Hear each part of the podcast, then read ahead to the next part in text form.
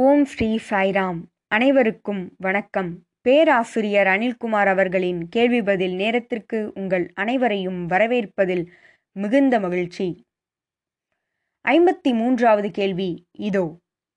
Why organisation why not individual Sadhana recommended இந்த பக்தருடைய கேள்வி என்னன்னு பார்த்தீங்கன்னா சாதனா என்பது தனிநபராக செய்யக்கூடாதா? ஏன் நிறுவனத்தோடு இணைந்துதான் செய்ய வேண்டும். தனிநபர் சாதனா என்பது இருக்கிறது.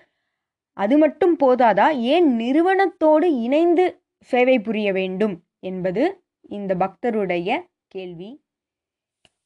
முதலில் நாம் தெரிந்து கொள்ள வேண்டிய ஒரு விஷயம் என்னவென்றால் ஒவ்வொரு நிறுவனமும் ஒரு குறிக்கோளை நோக்கியே பயணம் புரியும். அதற்கு உதாரணமாக ஸ்ரீ சத்யசாயி சேவா நிறுவனத்தின் குறிக்கோள் அன்பு அன்புடன் இணைந்த சேவை. இதனை ஆற்றும் பொழுது மனித மேம்பாட்டு குணங்களை நாம் நம்முள் மேம்படுத்த வேண்டும். அது என்ன மேம்பாட்டு குணங்கள்? சத்தியம் தர்மம் சாந்தி பிரேமை மற்றும் அகிம்சை. அதுவே நம்முடைய சாய் நிறுவனத்தின் முத்திரை உயிர் மூச்சு என்று சொல்லலாம். அன்புடன் கூடிய சேவை. ஆகவே ஒவ்வொரு நிறுவனமும் ஒரு குறிக்கோளோடு செயல்படுகிறது. நமக்கு மிக தெளிவாக தெரிந்த ஒன்று என்னவென்றால் நம்முடைய மையப்புள்ளி சுவாமிதான். நாம் சுவாமியோடு நெருக்கமாக ஆழமாக நம்முடைய தொடர்பு இருக்கிறது. அதில் எந்த ஒரு சந்தேகமும் இல்லை. ஏதோ ஒரு நபர் முகம் தெரியாதவர் மொழி தெரியாதவர் சாய்ராம் என்று சொல்லும் பொழுது நாமும் சாய்ராம் என்று அவரை மீண்டும் சொல்கிறோம். அவருக்கு பதில் அளிக்கிறோம் யார் இவர்களுக்கு இடையே இணைப்பை கொண்டு வந்தது. அது இறைவன் மட்டுமே. ஒவ்வொருவருள்ளும் இறைவன் இருக்கிறார் என்பதனை இது குறிக்கிறது.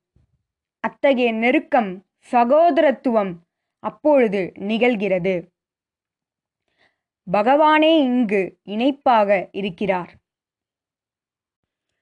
நிச்சயம் ஒருவருடைய தாக்கம் இன்னொருவர் மீது தாக்கத்தை ஏற்படுத்துவது என்பது நிகழக்கூடிய ஒன்றுதான். அதில் எந்த ஒரு மாற்றமும் இல்லை.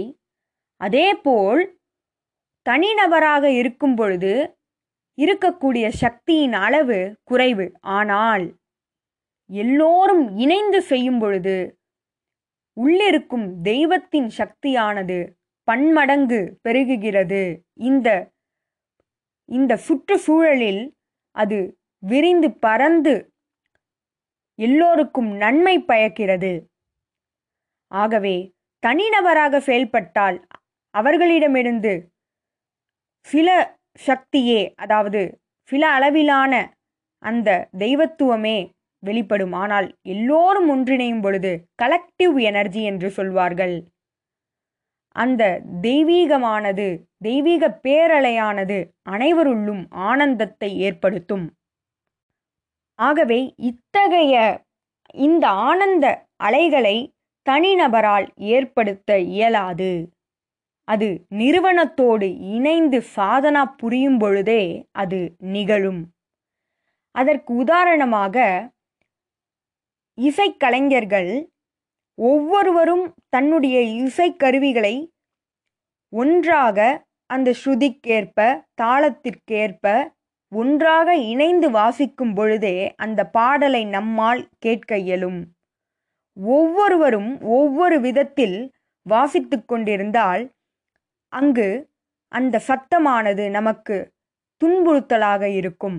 ஆகவே எல்லோரும் இணைந்து செயல்படும் பொழுது அது நமக்கு ஆனந்தத்தை வழங்கக்கூடிய ஒரு இசை போல இருக்கும்.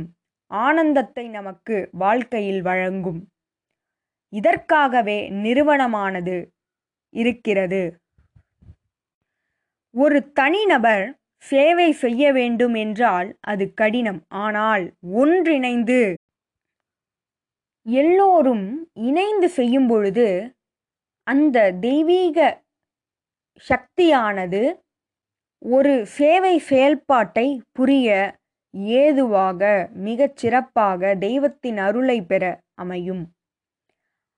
சிவராத்திரியின் போது கூட தனிநபராக இருந்து கண்விழிக்க இயலாது அது மிக கடினமாக இருக்கும். ஆனால் எல்லோரோடும் இணைந்து சத்தமாக எல்லோரும் இறை நாமத்தை பாடும் பொழுது அந்த தெய்வீகமானது நம்முள் விழித்திருக்கும். அதுபோல அந்த பேரலைகள் அனைவருக்கும் நன்மையை பயக்கும். அது தனிநபரால் செய்ய இயலாது. நகர சங்கீர்த்தனம் கூட தனிநபரால் செய்ய இயலாது. ஒரு கூட்டமாக இறை நாமத்தை பாடும் பொழுதே அந்த தாக்கமானது இந்த சூழலில் ஏற்படும். ஆகவே நிறுவனமானது ஒரு இணைப்பு போல நமக்கு உள்ளது. அதன் மூலம் நாமே பயன்பெறுகிறோமே தவிர நம்மால் மற்றவர்கள் பயன்பெறுவதில்லை. நாமே அதனால் பெரும் ஆனந்தத்தை சக்தியினை உள்வாங்குகிறோம். அது நம்முடைய வாழ்க்கையில் நாம் மேல் செல்ல அது மிகப்பெரிய உதவியாக இருக்கிறது. நாம் மேல் நோக்கி செல்ல அதுவே நமக்கு வழிவகுக்கிறது.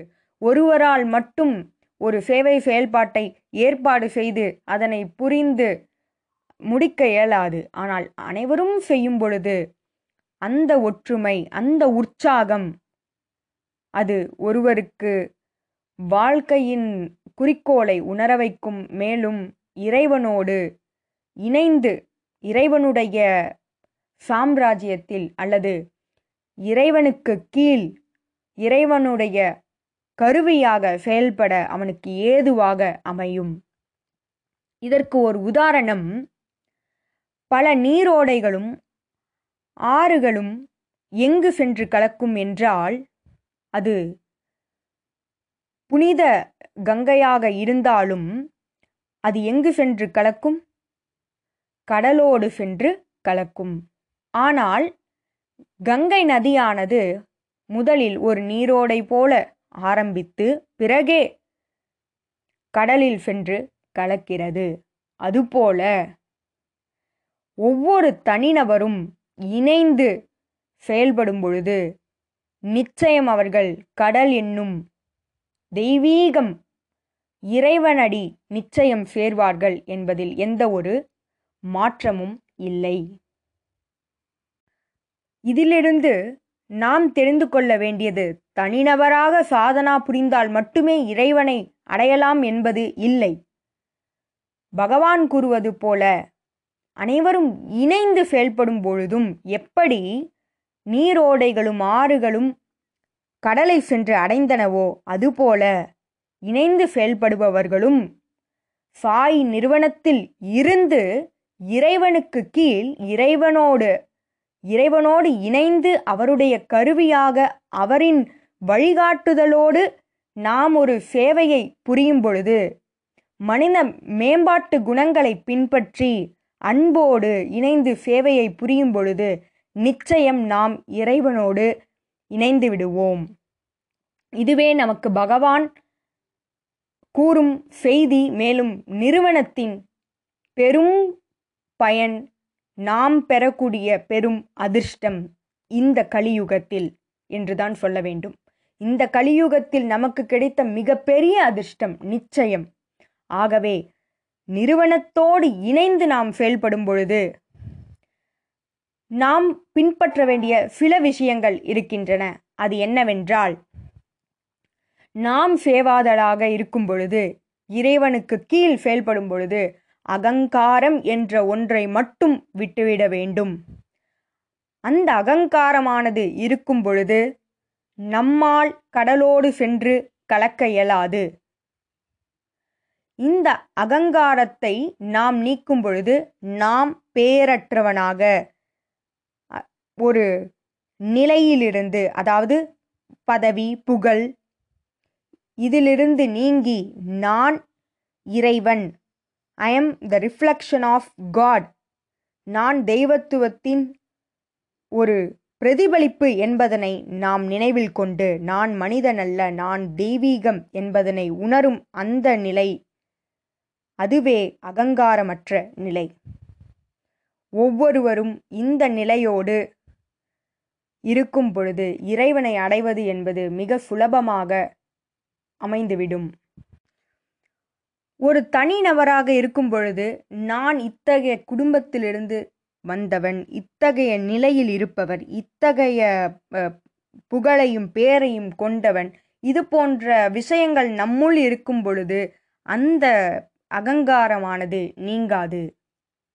அதனை விடுத்து நான் சாயியின் இந்த சாம்ராஜ்யத்தில் அல்லது சாயியின் இறைவனின் சந்நிதியில் இறைவனுக்கு சேவை செய்ய எனக்கு ஒரு வாய்ப்பு கிடைத்திருக்கிறது இந்த பிறவியில் என்பதனை உணர்ந்து நாம் சுவாமியின் கொள்கைகளை சுவாமியின் செய்திகளை முன்னெடுத்து வைத்து அவரின் கொள்கைகளை நம்முடைய வாழ்க்கையாக மாற்றி வாழும் பொழுதே இந்த நிறுவனத்தின் மூலம் நமக்கு கிடைக்கும் பெரும் பயனானது இறைவன் மூலம் கிட்டும். எப்பொழுது இது நிகழும் என்றால் நம்முள் இருக்கும் அகங்காரத்தை விடும் பொழுது இந்த அகங்காரத்தை நாம் ஒழிக்கும் பொழுது நாம் இரண்டாவதாக பிறக்கிறோம். திவிஜா அந்த நிலையே இறைவன் நமக்குள் இருக்கும். அந்த நிலையை உணர்வது அந்த விழிப்புணர்வு தெய்வத்துவத்தை அனைவருள்ளும் பார்ப்பது இத்தகைய நிலைக்கு நாம் உயர வேண்டும். இதுவே இந்த நிறுவனத்தின் மிக பெரிய பயனாகும். நாம் தனிநபராக செயல்படும் பொழுது சில நேரங்களில் நம்மால் சில விஷயங்களை நேரத்தின் காரணமாகவோ அல்லது நம்முடைய சொந்த விஷயங்கள் முன் நிற்கவோ வழி இருக்கிறது. ஆனால் அனைவரோடு சேர்ந்து செயல்படும் பொழுது அவர்களோடு இணையும் பொழுது சத்சங்கத்தில் இணையும் பொழுது நம்மால் மிகச் சிறப்பாக இறைவனை நோக்கிய பாதையில் பயணம் செய்ய இயலும். எந்த இடத்திலும் தடங்கள் இருக்காது. சுவாமி சொன்ன கொள்கைகளை பின்பற்றி சுவாமி சொல்வது போல love all serve all help ever hurt never என்ற அந்த தெய்வீக மொழிகளை பின்பற்றி நாம் இந்த நிறுவனத்தில் இறைவனின் பிரதிபலிப்பாக இருந்து நம்முடைய சொந்த விருப்பு வெறுப்புகளையெல்லாம் அகங்காரத்தை எல்லாம் விடுத்து இறைவனின் கருவியாக இறைவனோடு இணைய செயல்புரிவோம். இறைவனிடம் வேண்டுவோம். ஜெய் சாய்ராம்.